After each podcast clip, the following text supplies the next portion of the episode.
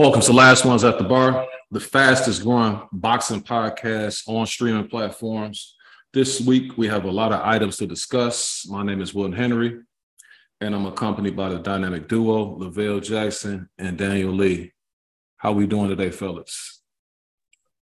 Doing great. You know, just celebrated my my six year anniversary this weekend. So, uh, you know, I had to fit in a little bit of boxing, but you know, it was a relaxing time spent some time uh the Georgetown area, the Foggy Bottom area. Mm-hmm. You know, mm-hmm. had a hotel out there at the River Inn. Went to a Sequoia restaurant. Uh, highly recommend it. So, you know, nice time. That's not too far from Watergate, right? It's right, right next to Watergate. Like you can see it. Like I, you can actually mm-hmm. take a picture of Watergate. yeah, right there. Yep. Solid, man. Happy for y'all. Once again, congrats. But um, I'm feeling good, man. Same old, nothing new for real. Just getting ready for the holidays and stuff. That's what's up, man. You know, we got a lot, lot of stuff to discuss. You know, this week marks the end of duck season out there in Nebraska. And I think that that's a perfect segue into the first topic that we're going to discuss. Yesterday, you had a fight out there in Omaha, Nebraska between Terence uh, Crawford. He was taking on David Avanesyan. Uh, Vale, did you get a chance to see that? I know you were busy this weekend. And if you did, what, what were your thoughts? Yeah, yeah, I did. I did check that fight out between uh, Terence Bud Crawford and David Avanesyan. It was for uh, Crawford's WBO welterweight title. So going to this fight last week, when we were talking about predicting this fight, I wanted Bud to get some. You know, it'll be smart for him to get some rounds in and kind of you know shake some of that 13 month layoff rest off. So he kind of did just that. David Avanesyan went in there with a high guard, he actually landed some decent punches on Crawford, and Crawford was taking them well, which I did want Crawford to at least take something, just so you know, get used to contact because we off that long, and then when possible fights is coming up against a lot better opposition. So Crawford did get some some rounds in. He did what he always does. He had to show off his you know patience. Uh, a lot of rounds in the beginning were were close, but you could see uh, Crawford pretty much timing Avanesyan and hitting him with counters. Uh, he was working that jab, that southpaw jab, which is pretty, pretty good. Then once he started warming up, I think around the third round, he started landing the, the right jab to the body and jab to the head, which I think is a is a great setup shot to, to land a hook. So Crawford started to get more aggressive, I think, around the, the fourth round. And Avanesyan was pretty much giving him all these openings to, to land these counters. Uh, I did like the way that Crawford was standing back, uh, waiting on those counters to, to open up for him. So a counter opened up in the sixth round where he hit Avanesyan, well, left hand and straight left, which put Avanesyan out. You know, he didn't get up at all. So uh, Terence Crawford, he improves to 39 0 with 30 knockouts. Avanesyan falls to 29 and 4 with 17 knockouts. Yeah, I think it was just a typical Bud type fight. You know, he typically begins kind of slow, he gets off to somewhat of a rocky kind of start a little bit. Avanesyan was landing some shots on him, mainly in the from the left hand stance. He was kind of that right hand, like the the lead right. He was catching with, um, you know, a few times. It, it was he was catching them to the point where somebody who is um, highly acclaimed as Crawford, you wouldn't expect him to be getting hit with that shot as consistently as Avanesyan. Now, it wasn't just blatantly bad, but you know, it was, you know, often that he was getting clipped a little bit. And you just wonder, you know, if he's in there with somebody who's a little bit more sturdy, a little bit more skilled, you know, what effects would that have on him if he continues to get hit with that type of shot? He looked to me in this fight bigger, you know what I mean? Like a little bit, like as far as he's grown into the welterweight division you know, kind of fully, but he still looks a little light in the anus to me. Avanesyan, like I said, he was landing those shots. Crawford, he began to make his adjustments. It's the fight played out just the way I thought. I thought early on he was just going to figure out Avanesyan, what he was bringing to the table, and me knowing Avanesyan, based on what I've seen out of him in the past, he's just a guy who, who is rough and tough, and he'll be able to overcome or adversity against like the guys who are young and trying to figure out things and, and figure out if they are elite or if they're not elite. He's gonna be that that test for them. But as far as an elite guy, I can't see him defeating anybody in the top 10 because for one, he's not accurate. Two, he's kind of smallish for the 147 pound weight class. He's not that big of a puncher. And with all of those deficiencies, I think that other guys would just be too big, too strong, too accurate. And that was the case here. Eventually, what Crawford ended up doing is you heard the announcers. They were saying Avanesyan, his punch rate is starting to slow down a little bit. And as soon as they said that, that's when Crawford ended up landing that uppercut and then that punch that got Avanesyan out of there. Like I say, typical fight. What I expected, what I didn't expect was this, or what I was hoping for after the fight when they were asking him. They said, um, "Are you gonna call out Errol Spence or something to that degree?" And then the crowd was just waiting, like they just on a like the edge of their seats, just waiting to hear this man just say, you know, Spence is next. That's the fight that I want. And then he ended up saying something along the lines that we'll see. And he was just so vague in his response.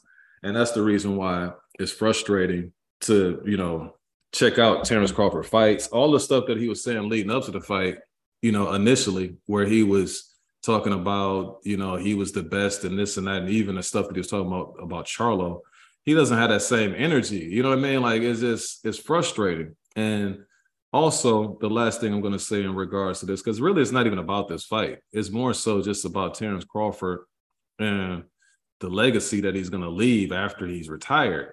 Because you you begin to question more and more things about him when he's taking this approach. Again, I keep saying this. I have never seen a fighter who's touted like a Terence Crawford that's moving the way he's moving. I've never seen this ever. When you have that fight, a legacy fight against your rival, and you become so evasive, I've never seen that before. And the approach that he's taking, you know, as far as in these press conferences and things like that, where everybody just wants to hear like the energy you heard Spence have. Tell Crawford I'm coming for that MF belt. Like that's what you want. And that's what's gonna be one of those fights and one of those events that's to capture and captivate like just that's to be an event and you shine away from that and again for me when i see that then it makes me question certain things about his career. Then i start looking at his resume. I'm like oh okay dang like at welterweight you really haven't looked to fight like the best fighters. So then i start thinking like when did you become pound for pound number one fighter? Like what fight propelled you to be number one? So then you start questioning those things. I still don't have a clue. What it seems to me is that Terence Crawford benefited from being a part of top rank around the same time when they were hyping up Triple G, when they were hyping up Loma, they were hyping up um, Chocolatito Gonzalez, and they were elevating those guys when they really didn't do anything to put themselves in that position. Now, those other guys, I have more respect for them because there is a case where they fought their rivals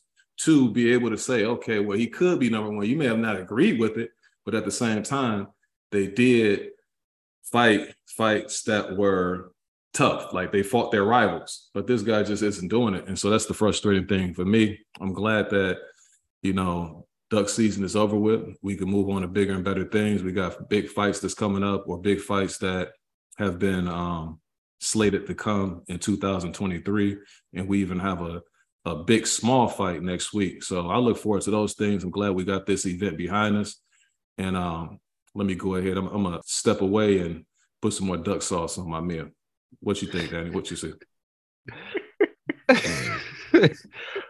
you know, I don't have much to you guys' point. It was pretty straightforward, played out to a T how I thought it would. I think I called the exact six round, if I'm not mistaken.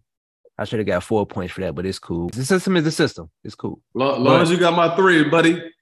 Yeah, we both in there. Yes, sir.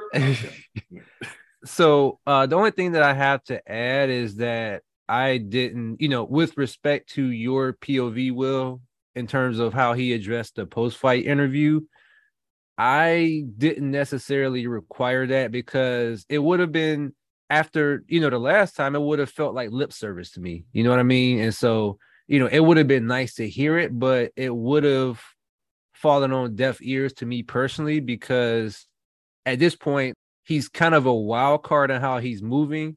And I just got to see it happen at this point. Like, talking is what got him into trouble, you know, like he did the BLK Prime thing.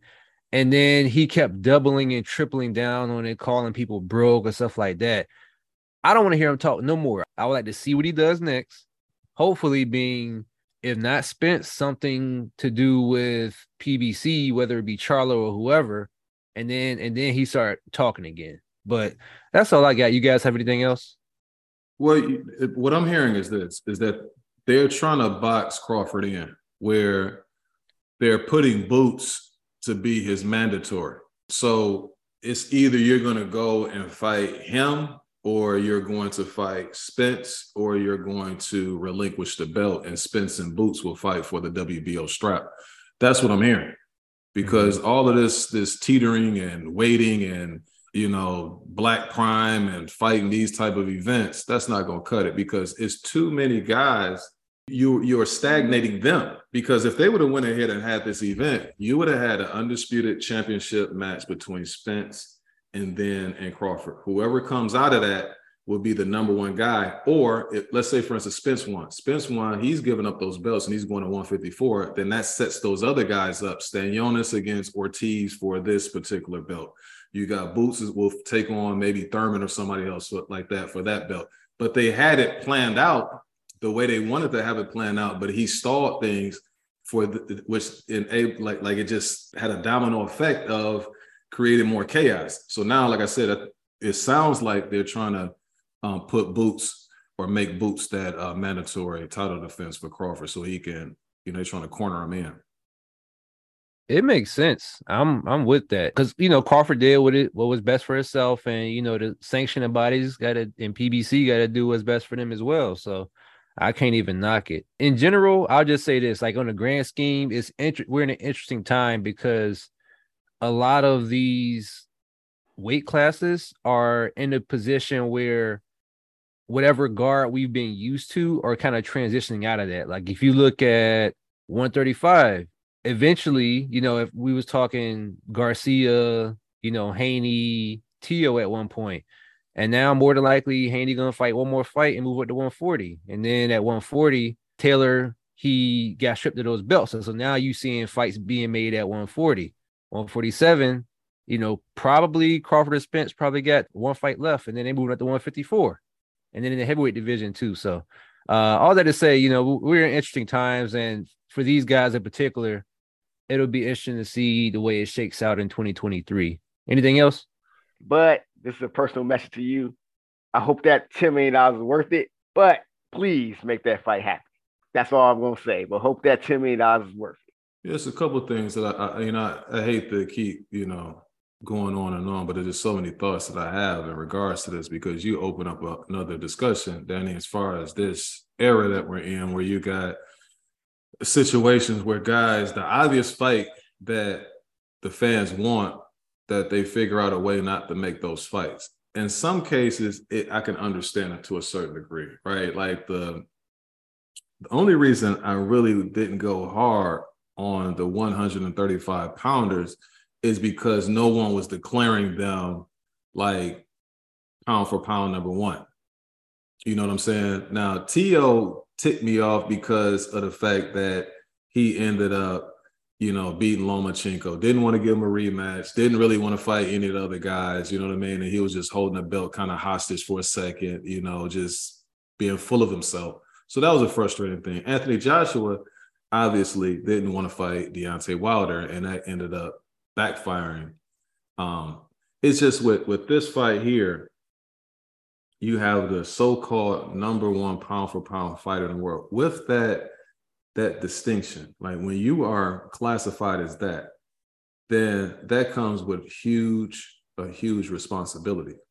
And you you you can't have that mantle. You can't be put on that mantle if you've never had that moment where we can clearly, definitively say, yeah, he did that. He he and you don't even you don't necessarily have to go through adversity. You just have to be in a fight with somebody who's your either your rival or somebody that is a huge talent challenge. He's never done that. And so that's the reason why when HBO, see, this is the thing. Sometimes, you know, what the, the roosters come home to hatch, and this is a situation HBO and the and the powers that be, Ring Magazine and all of them, they created this problem. ESPN, Bob Arum. But see, Bob Arum, I think what he was doing was he had to have his hands on a welterweight. Terence Crawford's a talented guy. I can't get those other guys, and I, I need somebody to promote that's going to kind of offset what PBC has with all of the welterweights. So I don't really blame him.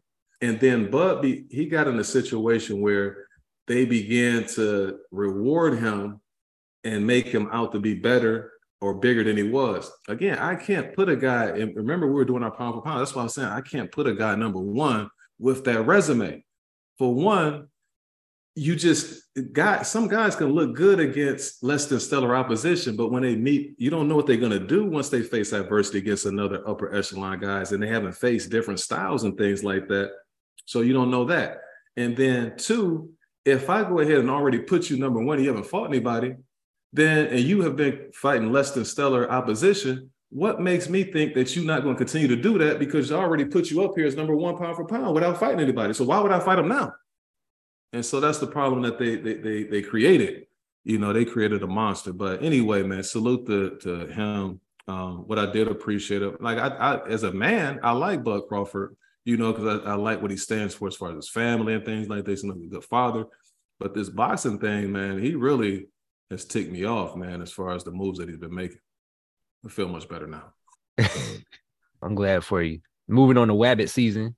Yes, sir. but moving over to the top rank card, we had Teofimo Lopez Jr. He was back in action on Heisman night. That's kind of be- become his thing at this point. Uh, he fought a very game challenger in Sandor Martin. How did you see that playing out? Yeah, I'll try to be as quick as I possibly can on this because I was kind of watching this as well as the Bud fight at the same time, like kind of simultaneously. Um, but what I will say is this: that you know, you had Teofimo, man, he was on a fast track, you know, the superstar status, beating Lomachenko, had the early victories like against Commey, like knockout of the year type fights.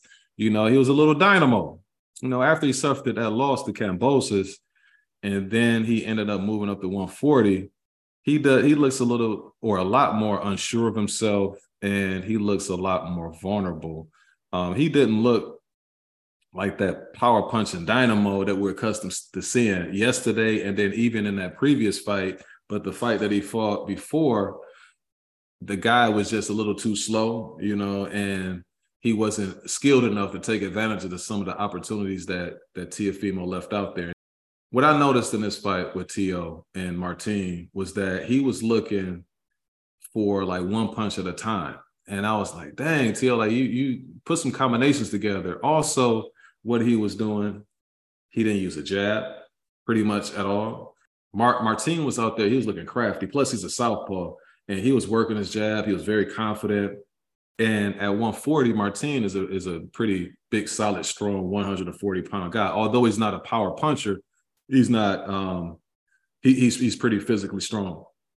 And Tio, he just kept coming in the same way, like right down the middle. He would try to run in and throw his punches. And then Martin, sometimes he would step to the side and then he would hit him with that right hand. Like it was like a delayed reaction where Tio would come in, overcommit, and then he'll land a right hand. And consequently, in the second round, he ended up dropping him. And they could have gave him credit for another knockdown later in the fight too. I want to say it was around the seventh round. All in all, you know, watching the fight, man, I think that Tio, I would say I would have him winning the fight very in a very close fight. And the reason why I say that, I just think Martin he should have uh, sat down on his punches just a little bit more to show he was in control because Tio was bringing the fight, even though it was rather amateurish the way he was approaching it. He looked, he kind of looked like a good amateur in there yesterday.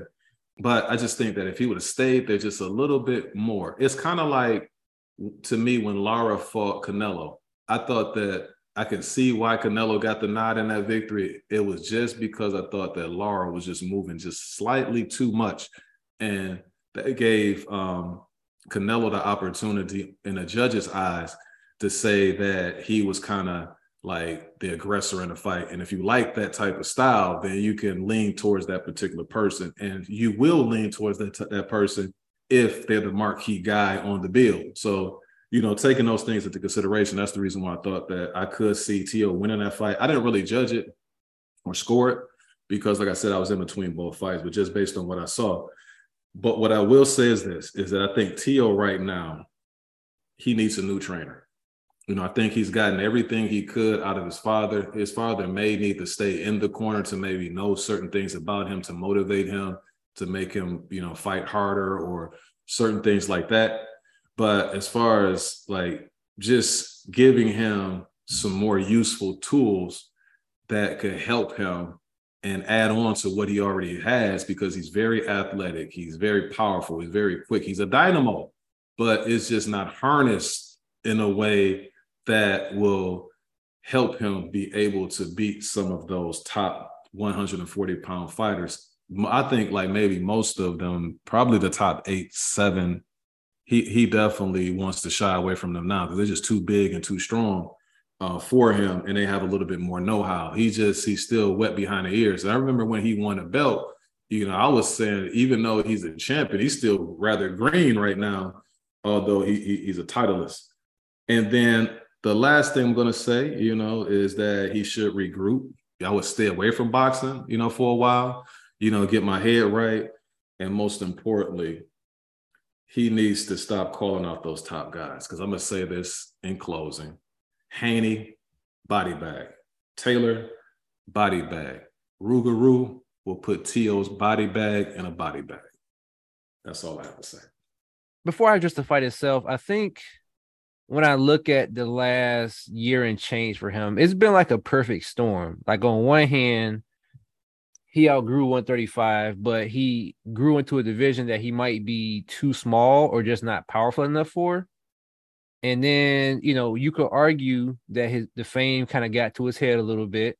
And I don't know anything about this, but you know, it, it's been said that he has some he has some issues going on in his family. Now, to your point, Will, I'm very, very lukewarm on T.O. Senior as a trainer. You know, he's gotten this far, and salute to him for that. But it just doesn't seem like Junior responds to him at this point.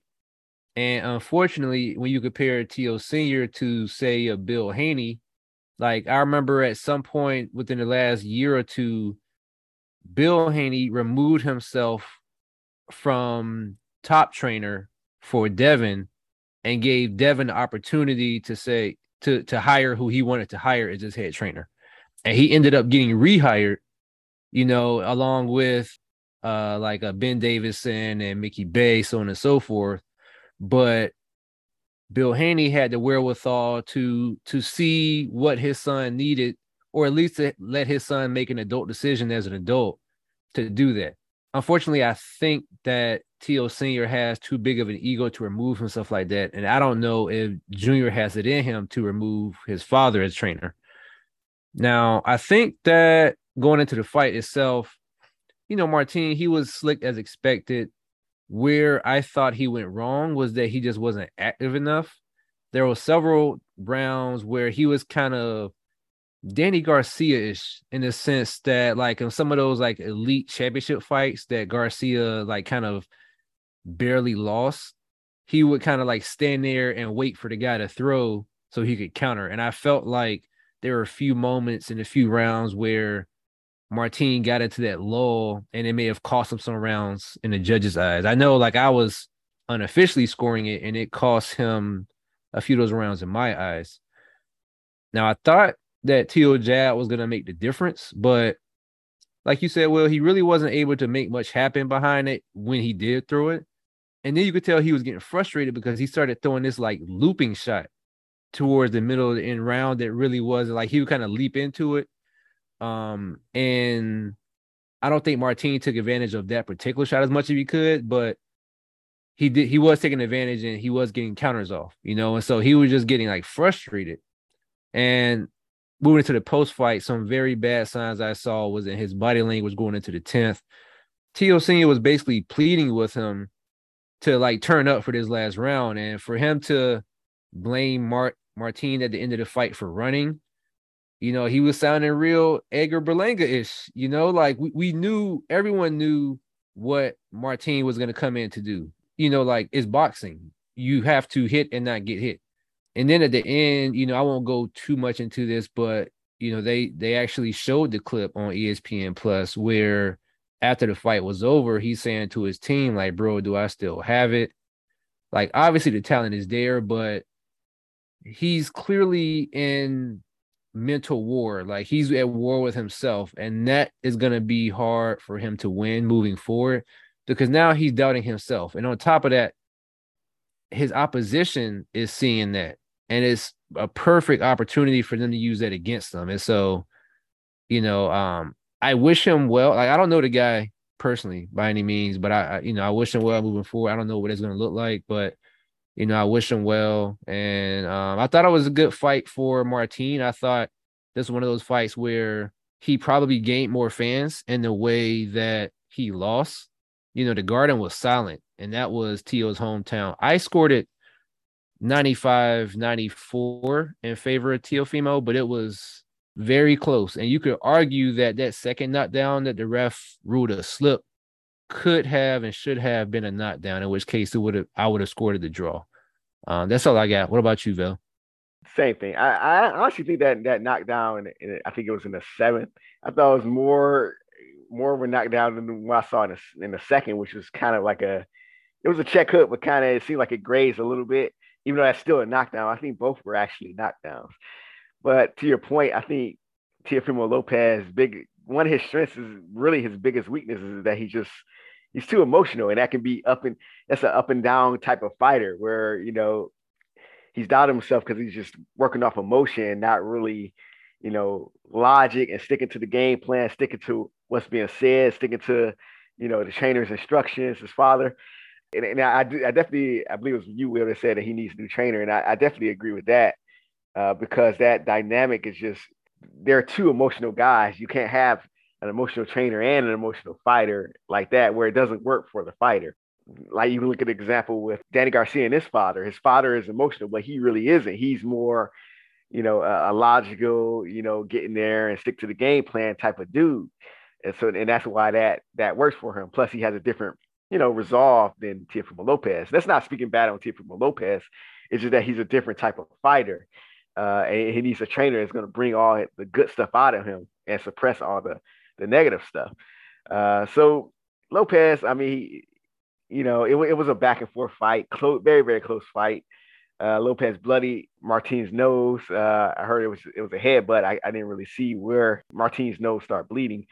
But yeah, he put him, you know, Martin put him down in the second round, and Martin was doing a great job of, you know, making uh, Lopez come to him, making Lopez, you know, start those exchanges, but he would counter, you know, with, with the check hooks and you know, and, and he'll move to step to the side and use his footwork uh, counter. That's just really the way he fights, and that's one of my issues with Lopez comments after the fight, talking about he ran. I mean, have you seen this guy fight? Have you seen clips of this guy? This is like how he fights. You know, so it's your job to nullify what he does good. And I thought that Lopez, he was trying to do what he does, but but he wasn't really trying to really change what Martin was doing. You know, he didn't pressure him well. He wasn't cutting off the ring well. He didn't really set any traps because Martin was able to move away from the traps easier than, than he should have. And, and you can see Lopez getting frustrated over the fight, you know. So even though you know you can argue that Lopez won his fight, I didn't really like his you know his resolve and his performance. I, I thought he could have did better, better things. Even though I, I knew that Martin would uh, provide a challenge for him, and, and I think it is going to be rough for him going forward. You know, you do have those guys in 135 that's, you know, coming up. You have the uh, the the Devin Haney's, you know, you have the uh, the Garcias, Tanks, and then you have the Prograys, then you have Gary Antuanne Russell, which I think, you know, that'll be an interesting fight, you know, for a, a Lopez, given that Lopez, you know, fights emotional like that and he has those deficiencies. So it'll be interesting going forward, and hopefully, you know, Lopez could take a look. And one of the biggest problems I, I, I do have with Lopez, he's not really looking at the big picture. He's saying, "Oh, you ran," uh, you know, but we all see that he's questioning himself, and he should just be honest with himself, honest with everybody, and just say, "Look, you know, it wasn't my best performance. You know, I made some mistakes, but I'm going to the drawing board and come back better." And I don't see that. I don't care how arrogant you, a fighter is great fighters still look at their performance. They look at certain things they do and they says, I can do that better. You know, I'm going to go come back better next time. Uh, no matter how arrogant they are, whether it's a, a, a Ali or Mayweather, they all look at what they do, little things they do, and they say, I'm going to make it, I'm going to do better. And that's kind of what I would want Lopez to do if he if he's gonna grow going forward. Anything else uh, you guys want to share? I'm good on. T.O. need to chill out for a while. Sit down somewhere. Uh, so also um, there are some other you know fights that was going on to the cards. Did any of those stand out to any of y'all? Yeah, a few of them. You know, first of all, and I kind of go in order. That Jared Anderson versus Jerry Forrest fight, I initially thought in the first like 30 to 45 seconds that Anderson was getting caught clean too much in the first round, which is still true. Like he would do this thing. I think Tim Bradley called it out, but he would lean straight back and didn't get his head off to the side. And so he would avoid the first punch, but he left himself open for what was coming behind that. And like I said, it lasted a good 30 to 45 seconds before he turned it up. And he said after the fight, you know, once he kept getting caught, and to his credit, he was pretty unbothered by it. But once he got caught, he just started seeing red, and then he he went off, man. It was a second round knockout, and through let's say the round and a half, as a heavyweight, he landed 79 out of 160 punches with 20 body shots. He landed 52 out of 103 power shots versus Forrest, who landed 22 out of 60 in the whole fight itself. And so his punch output got pretty, pretty ridiculous, uh, really quick. But you know, like it was a good showing from him, and it was supposed to be a step up. Jerry Forrest has been in there with a lot of the elite heavyweights, and so you know, I'm banking on him improving what got him caught. And it'll be interesting to see, you know, going back to what I was saying earlier, you know, a lot of those elite heavyweights, those top four, even if you want to go top five in Anthony Joshua, they're 32 or 33 and up, whereas this guy is about 22, 23. So there'll be a changing in the guard pretty soon. And I, I think you can pretty safely hang your hat on Jared Anderson being one of those guys at the top. Now, I thought Xander Zayas looked good. I thought this was one of those fights where it wasn't like a visually impressive win, but top rank matched him well because Salazar wasn't there to make him look good. He was there to test him and for him to to help him like level up. And so uh, I thought he had a good showing overall. Keyshawn obviously looked good. He came into the fight 6 and 0. He fought Juan Carlos Burgos, who was 35, 6, and 3 with 21 knockouts coming in. So pretty hefty record. And he has fought the likes of Devin Haney and Mikey Garcia. Now, Burgos still normally throws 60 to 70 punches around, but Keyshawn just did a good job of going to the body early. He was using the jab to keep him at range and was asserting himself to the point where Burgos almost didn't even want to throw because he was afraid of what was coming back. And really, if if he weren't such a veteran that he was, Burgos, he probably got him out of there. And so um, Keyshawn moved up to seven and zero, oh, and he looked really good doing it. Some of them in the post fight were kind of crowning him kind of early, but I think that he does have what it takes to get to that high level in that weight class. But I think that he won't really get his real chances until he probably moves up to 140. We'll see how Top Rank wants to fast track him because they're fast tracking him and he keeps passing these tests with flying colors. So it'll be interesting to see where he goes as well. But that's all I had. Did you have anything you wanted to say, Bill? No, sir. So also, you know, there there was a fight, a pretty tough Brit that has a reputation. You know, his name Josh Warrington. He took on uh, Luis Alberto Lopez. Uh, understand, Danny, you checked that fight out. What are your thoughts on this fight, particular fight? Yeah, man, this was a strange fight to watch. It was a a visually tough fight to watch because you know Lopez he came in aggressive, but he kept his chin up when he threw, and he kind of leaped, he kind of leapt in at awkward angles, and he throws like super wide. Like some of some of those uppercuts he was throwing almost looked like I think I sent y'all that clip after Swaggy P fought. and he was throwing like his uppercuts were looking like a little swaggy P-ish at times, you know. Um, but he was effective. He was catching them, and so you know, someone like Lopez who throws wide and wild and with his chin up like that, you would want to. If I'm fighting somebody like that, I would want to put myself in a position to get some counter hooks off because he's dropping a guard in order to throw that. But Warrington just couldn't take advantage overall he was landing cleaner punches in some spots and I guess overall, but his aggression was just fewer and farther between. You know, this headbutting thing is also a clear pattern at this point. He got him with a few dirty shots throughout the fight, actually. But you know, Warrington just has a headbutt problem, and his his biggest success came when he was working behind the jab, but he just wasn't throwing enough of them. He was also doing this weird thing where like he'll have the high guard and then he'll like duck his head and move forward and then start to throw. When it, so it's like, you know, you've had all these headbutt incidents against previous fighters, and you come in head first. Still, I don't quite understand what he was doing, you know. But they're called championship rounds for a reason. And to Warrington's credit, I thought he won the last four of those rounds in the fight. Um, and it seemed like he wanted it more and he knew he was behind. But even with that, I still scored at 115, 113 in Lopez's favor. You know, um, I, I think for Lopez, though, you got to close that fight out stronger, especially when you're a challenger fighting in a man's country. But he did do enough. The unofficial card had it as a draw, which I kind of could have seen. And then uh, the official cards, Lopez won by majority decision. Uh, they also had two judges also had at 115, 113, and then another judge obviously scored the draw. But I don't know what's gonna happen with Warrington at this point. You know, he's looked very human since that loss to Lara, and even before that, he was looking susceptible.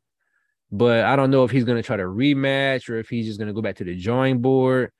If I'm at 126, you know, somebody like Lopez, I wanna I wanna move up in that division. I'm not gonna lie, like there's a lot of things there to be exploited. Like I want to move up. When I say division, I mean I want to move up in that sanctioning body so I can become a mandatory because it just feels like those top guys there are going to be able to get that build up off him. But it was a good showing from him. I thought that uh, he came in confident, came in with his chin high, fought with his chin high, walked away with his chin high. So, you know, salute to him though. But that's all I had on that. When it comes to Josh Warrington, I mean, to me, I think he's just on the downside. It's only downhill from from here. So it's gonna be interesting uh, going forward to see what types of fights he takes. He was kind of a, even in my eyes, at his height, he was a volume puncher, uh, sort of a, a, Ricky Hatton light, uh, but he didn't have a lot of power. Also, I mean, he was stun guys, but he would struggle to get guys out of there uh, more than, than other fighters at his weight class. So, so I think he's kind of he might be on the downside, burned out a little bit, and it's only going to get rougher from here, in my opinion, for Josh Warrington. Yeah, the shelf life for those type of guys, it, it doesn't last long, you know.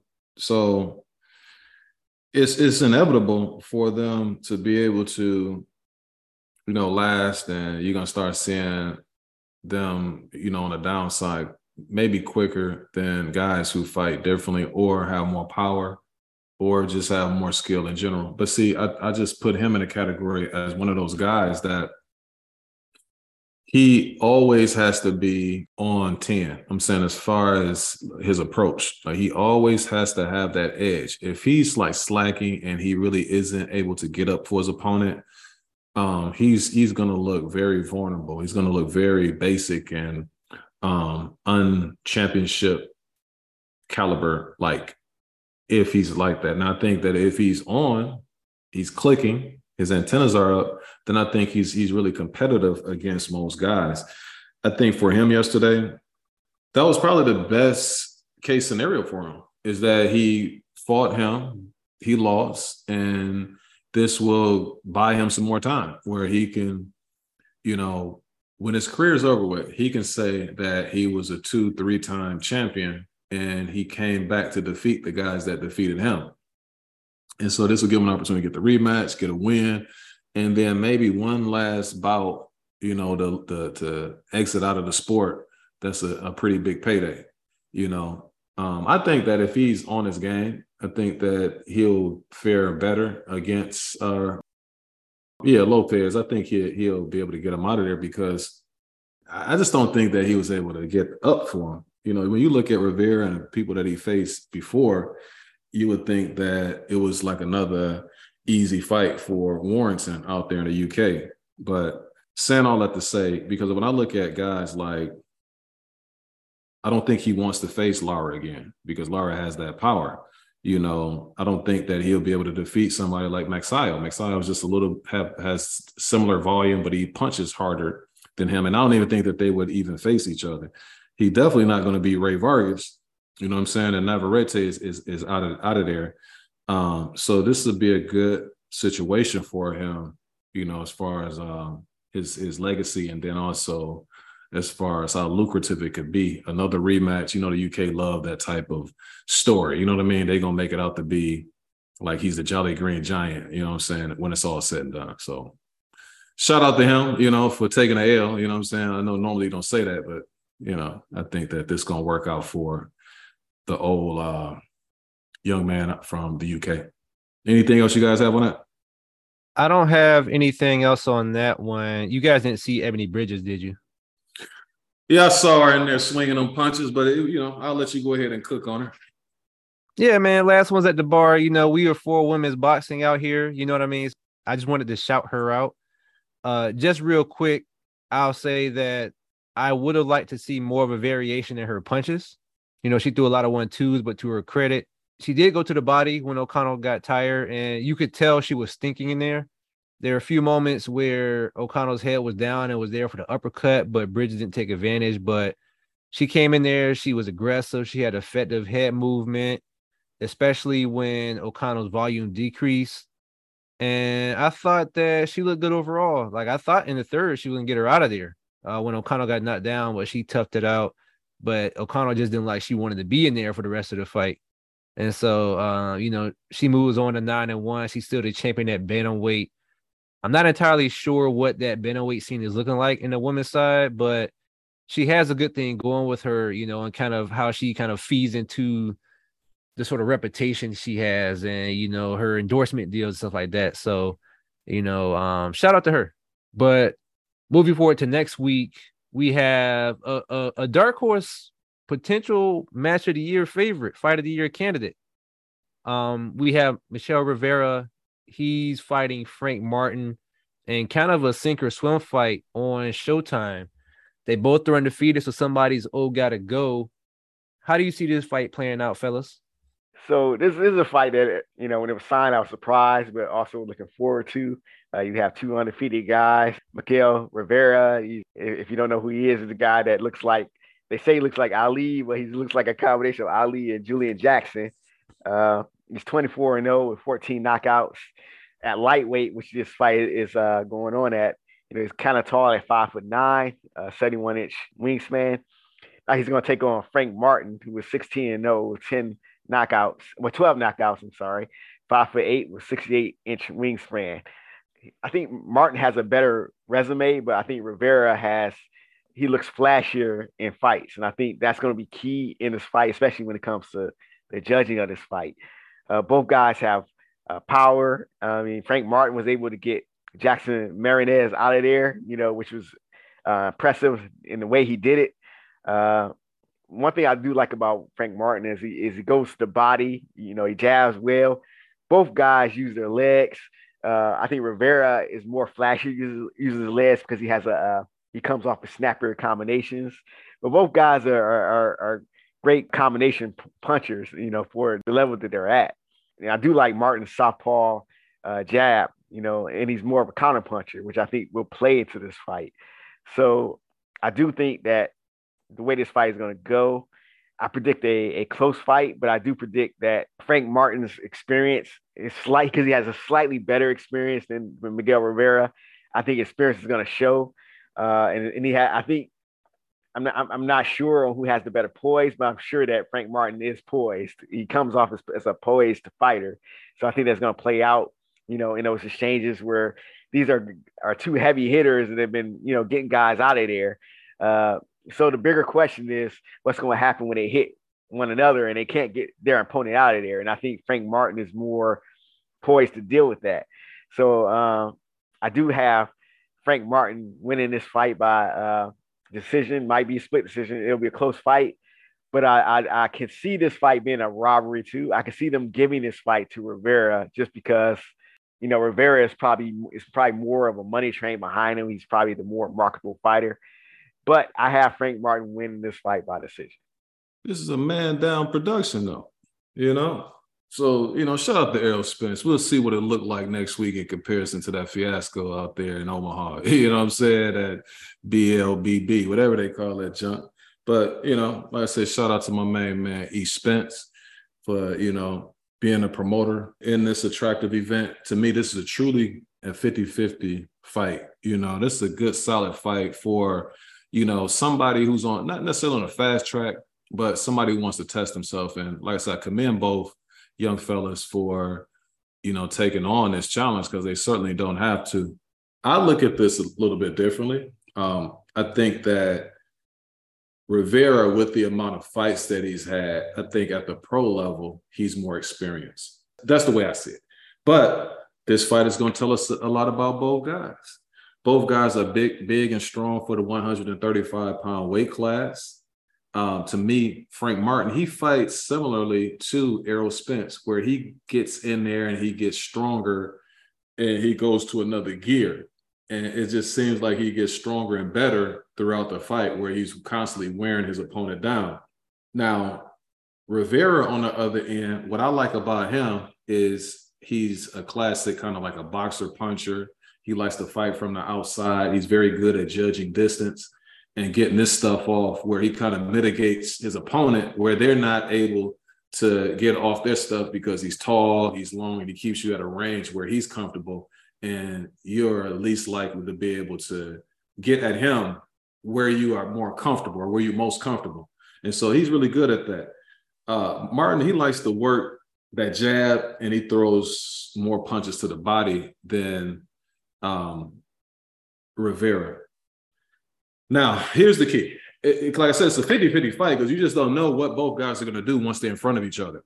But my take is this Rivera, in the fights that I've seen of him, he's very talented, man. Like I say, in the inside, he throws some sharp uppercuts and his vision is really good in there. But the difference between the opponents that Rivera has faced. Now, it's going to be on the flip side of that too, where where um, Martin, what he's going to experience that he hasn't experienced before is somebody who's going to keep you, who loves to fight from the outside, that's long, that can jab, that can um, just paint the perfect picture with his punches. You know, he hasn't faced that just yet. Now, on the flip side of that, you're going to have Rivera is going to find somebody who doesn't give you time to like just calculate the data and do what it is that you want to do in a comfortable way where he's going to put that physical pressure on you that mental pressure. So that's the thing to me. Which guy is going to be able to withstand the pressure and fighting at a pace that they probably aren't used to facing or fighting at against of the caliber of fighter that they're facing? Who's going to be able to do that for for longer periods of time once the fight gets into the later rounds.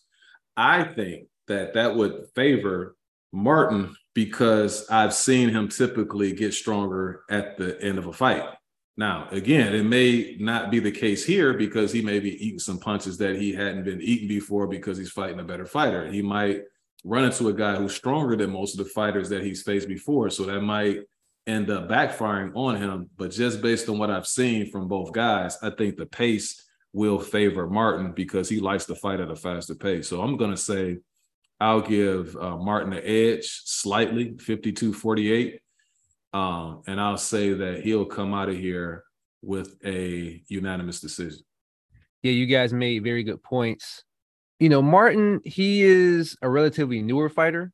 You know, I, I, I was doing some research on him. He started fighting at 18 and he had a, a very quick amateur career, went 16 and 4 between 2015 and 2017. Then he turned pro. Now he is 27. Rivera is also relatively new. You know, he went 20 and three amateurs and then he turned pro at 18 years old in 2016. And so they both are relatively new to the game. Rivera is a little bit more experienced at the pro level. Another thing is Rivera has that three edge reach advantage. And for that reason, I think that Martin will really need to keep the fight on the inside as much as he can. Because if it comes down to the jab, if you look at his fight against Jackson Marinez, and Marinez came in on a short notice, he kept getting countered when he threw that jab out. He kept getting countered by Marinez. And on top of that, Rivera has a, a longer reach than even Marinez. I believe Marinez had a 69 inch reach.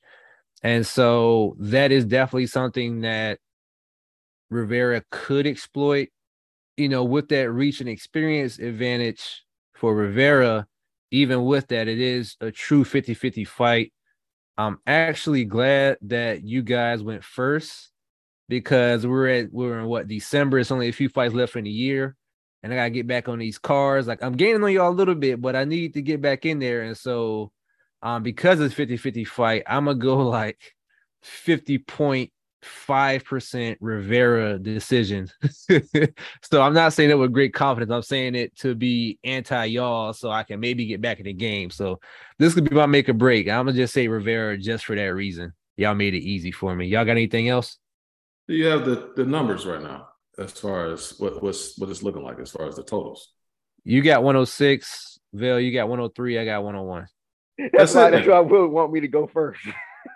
no, it was your turn, sir. You know that's all. But it, here's the thing: is that, that that's it. That, I'm the champ. It's a few more fights. We could we could throw no, some. uh no, we can't. That's it, man. We ain't gonna throw nothing. That's, it is. It's a fight. It's a fight next week. It's a fight it's next ceremonial. It's yeah, one on thirty first. Yeah, did you guys? Yeah, hear that?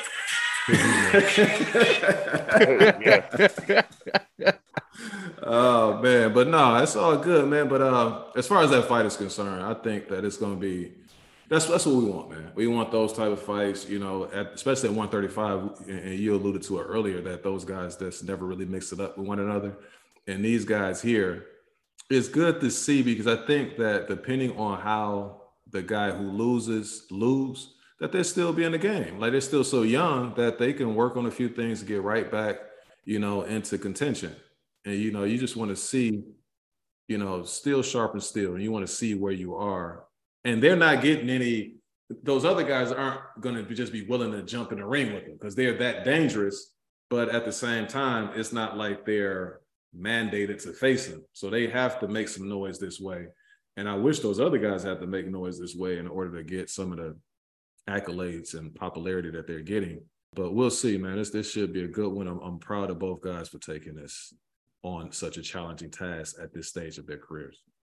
All right, before we wrap things up, man, you know, it's a couple um, things that happened in the news this week that I would like to get your thoughts on. First and foremost, the Tim Tszyu and Jermell Charlo fight has been finalized for January 28th, 2023. You guys have any thoughts on that matchup that's going to take place early 2023?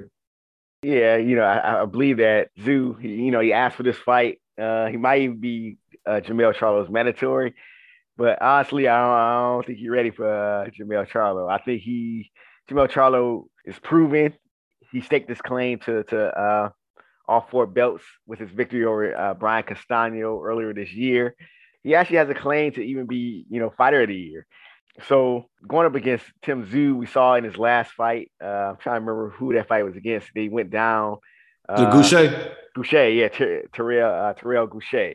And I thought that that's a that's a telling sign, especially against a guy like uh, uh, Charlo, who, who has proven power.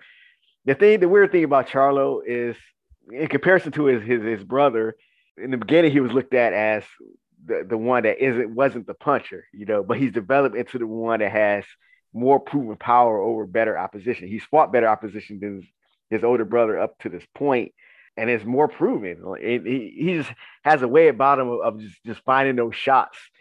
Uh, regardless of where he is in the fight, he can be losing the fight. He just has a way of just dogging down and, and finding the right shots at the right time. And I think that's going to work against someone like uh, Tim Tszyu, who while, while he's good, he, he fights in a, in a style that's kind of you know, a, he, of course, it's a Euro style, but it still seems like he has some kinks that probably should have been taken care of, in, you know, in an amateur career.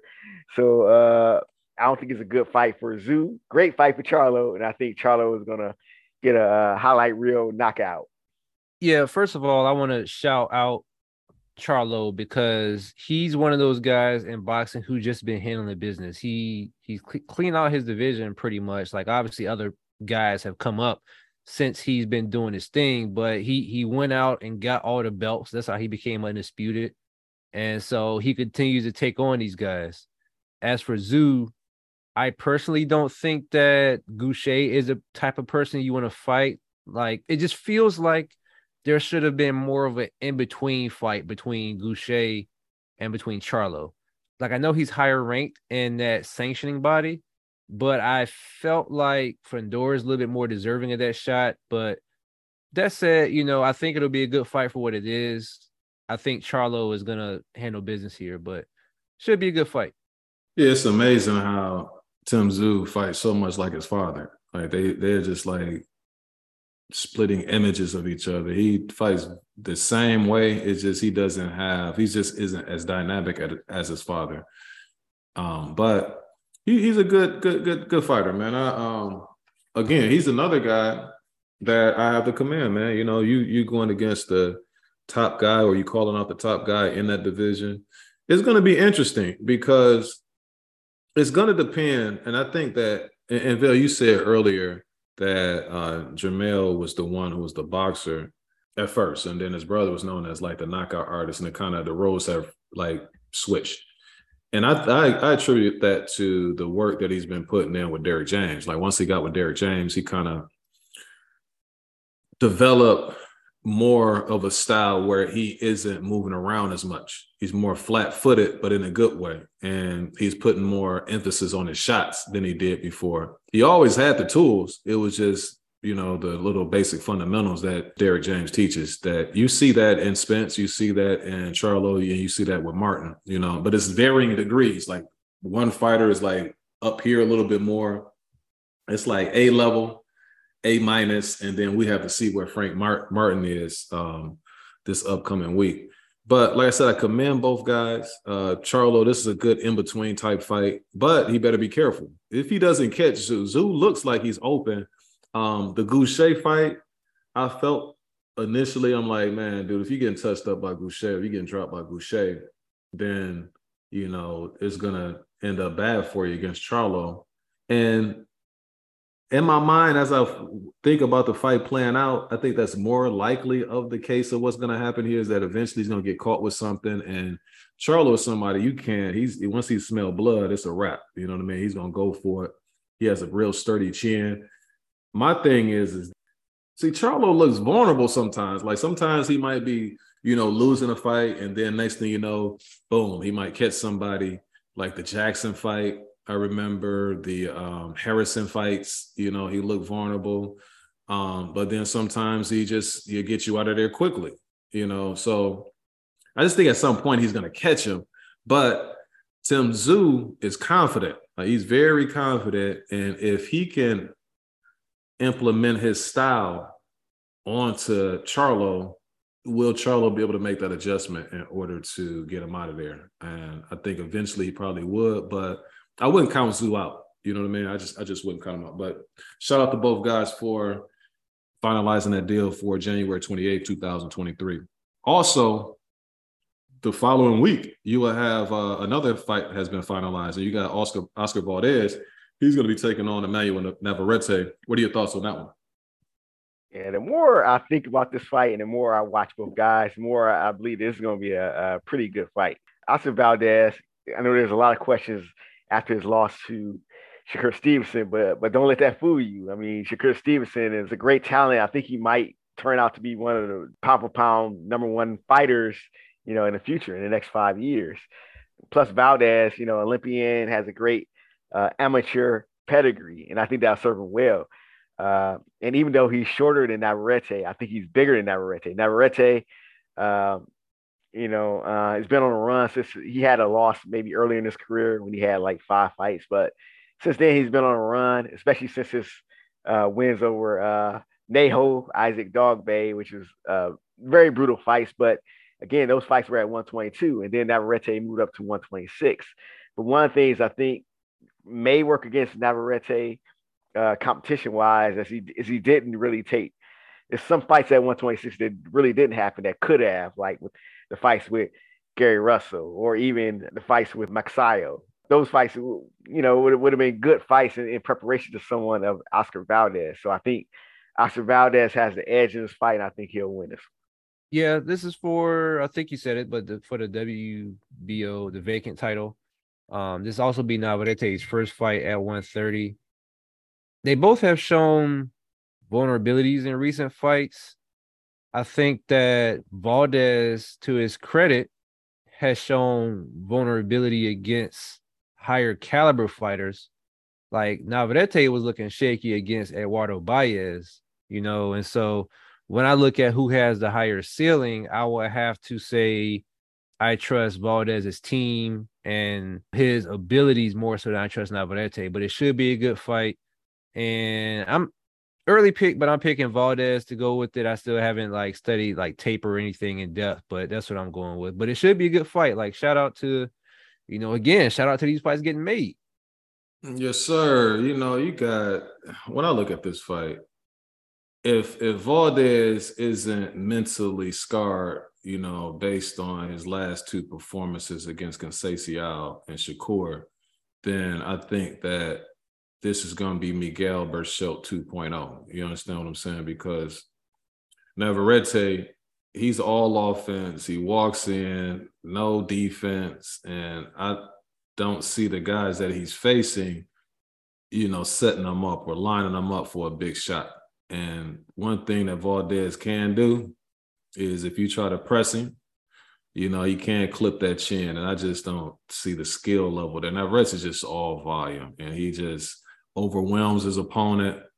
I don't see that happening in this one. I think that this is going to be a highlight reel early, you know, uh, knockout of the year candidate type performance. Now, last thing that I want to discuss with you guys, man, is a reliable source that I heard said that they ran into the towering inferno. And when they ran into him, he met, they asked they said, Man, when are you gonna get back in the ring? You know, they like this performance in his last bout. He said, Well, I'm gonna fight on Errol Spence on the card against Tony Harrison February 4th or sometime in February. If that's the case, what are you, you guys' thoughts on that potential matchup between those two? I think it's a pretty good matchup. Um, you know, Fundora, you know, tall guy, six foot five, towering the furrow, furno is what they call him. But you know, I, we've all alluded to, to, to, this in the past. He wears these thick glasses, so I, he's not really an outside fighter. But the thing is, the funny thing is, he's so tall and long that even when he's fighting on the inside, it's still like you still the, the, shorter fighter still has to kind of get in the range to really get to him. you know, it's interesting. So you're looking at Tony Harrison, who was pretty tall, even even at uh light middleweight for that for those standards. I think he's taller than Jermell Charlo. He's six foot one, uh, big guy. But Fundora would talk would tower over him also. But Harrison is not, uh, also not a guy to take lightly. You know, he's not someone that you want to overlook, even though you know at times he, he can be shaky and has a shaky chin. Uh, he also has a pretty good jab. He moves well. He fights, you know, sometimes he fights pretty good off the ropes his only kryptonite really is Charlo, you know. But looking at this fight, I think this fight will, is, is going to be a bomb burner. Uh, I think it's going to be some. It's going to provide some great exchanges because Tony Harrison, even though he can, you know, he can stick and move, he tends to stay on the ropes a, a lot too, and I think that's going to happen. And that's going to pro- provide some excitement where Harrison will be, you know, fighting off those ropes. But I think it's a risky fight for Fundora because he can be caught also. But I'm not sure who will win this fight. It's kind of a 50-50 fight, but if I had to choose, I would say uh Sebastian Fundora will win this one. Yeah, I don't have much else to add. I'll just say that I really like the fight. And I if you know if I had to do an early pick, I would also lean in Fundora's favor. Yeah, hopefully, you know, this will set up something where, you know, if the winner will fight Charlo, you know, in middle or late next year. We'll see how it goes. But assuming he gets past Tszyu, of course. But I'm excited to watch this fight. It's going to be a good fight regardless. Yeah, when I think about this one, a couple things come to mind. As far as Fundora is concerned, if the Fundora that showed up against Lubin is in the ring, then I definitely would favor him. Um, because that dude put some serious hurt on Lubin, had him look, looking like the Elephant Man and whatnot. Now, if it's the Fundora that fought in his last fight against Ocampo, I don't know what he was in there doing. You know what I mean? He didn't look nearly as mean. And I would pick Tony Harrison to beat that version of Sebastian Fundora. But if both guys are at their best, here's the thing that you would think that you would want to get on the inside with him because of his his frame and how, how tall and lanky he is. But you might be better suited to try to keep him away, but I don't know how well you would be able to do that because he's like an octopus. But he because it's the reason why I say on the outside is two things. He doesn't fight nearly as well out there. He's not comfortable out there.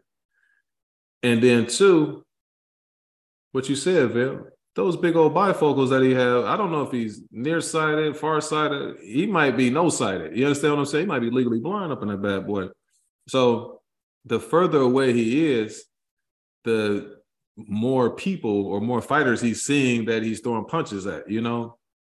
So that's the interesting thing about it. But if they're both at their best, it's just going to be whether Fundora is going to be able to make it to the middle rounds. If he makes it to the middle rounds, then I think it's a wrap because Harrison typically fades. And when he fades, he fades, you know, pretty abruptly. And he just that's that's when he gets taken out. I saw Willie Nelson do that to him. I saw um what's his name? Uh Hurd, you know, he was he was giving her all he wanted, you know what I mean? But eventually just got worn down and then he he ended up getting tagged. And then obviously, you know, with Charlo. So we'll see. Like I said, like you say, fellas, there's some good matchups coming up. You know, I look forward to it. You know, and, I, and, and the last thing I'm gonna say about that is I thought PBC didn't have no money, man. You know what I'm saying? I mean, what the deal? That's a good one right there. Anything else you guys have before we wrap things up? Last thing I have, man, just real quick, I just want to shout out two of the fighters from my Muay Thai gym. Shout out to Dre, shout out to Amik. They went out to, I think it was South Carolina yesterday. Both of them win their fights. I think Dre won by decision. Amik won by first round knockout. But shout out to those guys, man. Yeah, you know, it's a couple things that I just want to say in closing, man. You know, I kind of, you know, after this past weekend, I kind of feel bad for uh Avanesyan. You know, he got knocked out and he still got to, you know, work his Uber shift tomorrow morning. You understand what I'm saying? they say they say this weekend was like status quo in, in the world of boxing. They say, you know, Crawford he fought another Uber driver and Spence he he crashed into another one. So Oh man. oh, he's wrong. He's wrong. Yeah, my bad. No, man. Shout out to the chat, man. I'm glad that he was he was uh, safe. You know what I mean? That he wasn't hurt in that fender bender that he had. But just man, steer stay clear of those cars, man, because he's he's very unlucky when it comes to that sort of thing. But um, man, hopefully you enjoyed the episode. On that note, we out. Peace. Peace.